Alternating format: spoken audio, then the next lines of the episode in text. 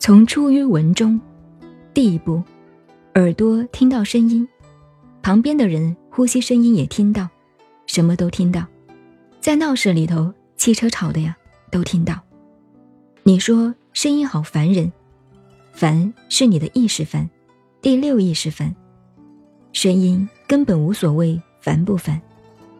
如果你练习惯了，像我们有时候经过那个机器间，或者是飞机要起飞了，在飞机下面站着，两个耳朵轰，好像快要轰聋了，你马上把耳根听的功能一空，什么都不起作用了。耳朵为什么震聋了？是因为声音进入耳膜，你意识心配上了，意识一着急，神经一紧张。耳膜震破了。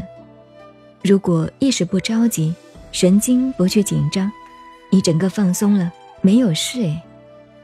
同样的道理，他说，所以从文思修入三摩地，出于文中，开始听，听一切声音，每一个声音都听到，慢慢的，也不是用心去听，自然听到，自己老是在那里静。这个声音来了就听到，声音跑掉就走了。入流往所，慢慢听呢。入流到什么流？不是流水，正入了自信的法性的功能之流了。于文思修，出于文中入流，正入法性之流。往所，慢慢就忘掉了所听的是什么。狗同我讲话的声音是一样，不起分别了。入流，进入法性之流之性，忘记了所以然，所听的声音了。第一步。第二步呢？所入寂寂，所听到的声音进来都没有妨碍了，自己内心非常清净、寂灭。到达这个境界的时候，怎么样？动静两相。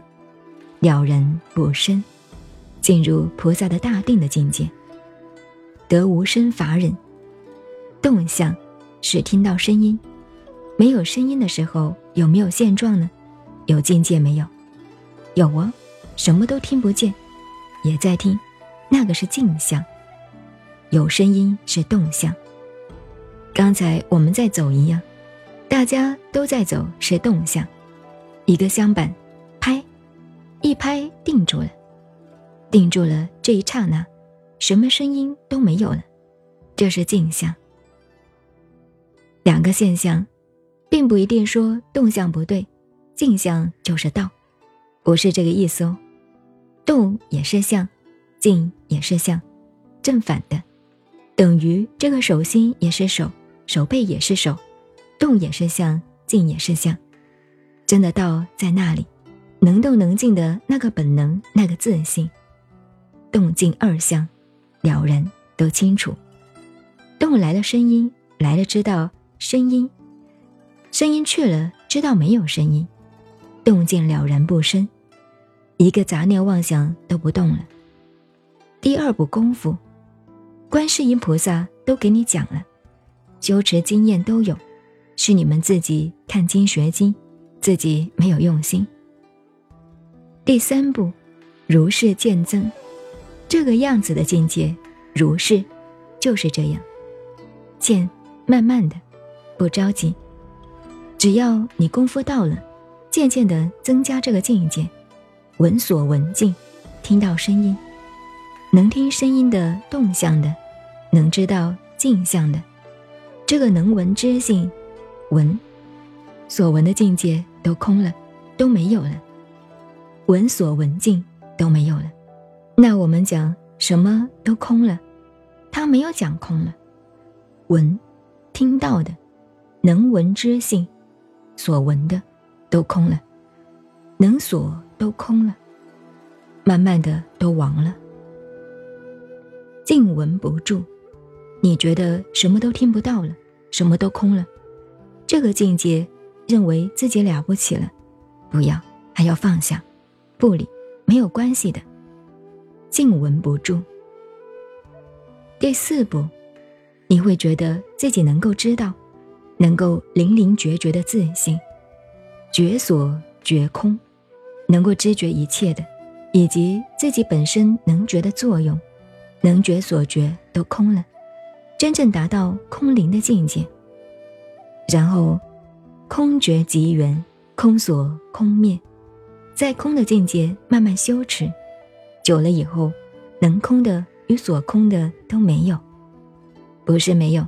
达到圆满境界，圆满，不能说它空，也不能说它有，也不能说它非空，也不能说它非有，空有都不分了。空觉即圆，空所空灭，连空都没有，连空也空掉了。有个空已经不空了吗？最后呢，连空也不空了，生灭寂灭，能生能动能静生灭法。这个都寂灭了，寂灭现前，自己的本性本来面目就现出来了，就是这个样子。您现在收听的是南怀瑾老师的《南禅七日》，我是静静周恩，微信公众号 FM 幺八八四八，谢谢收听，再见。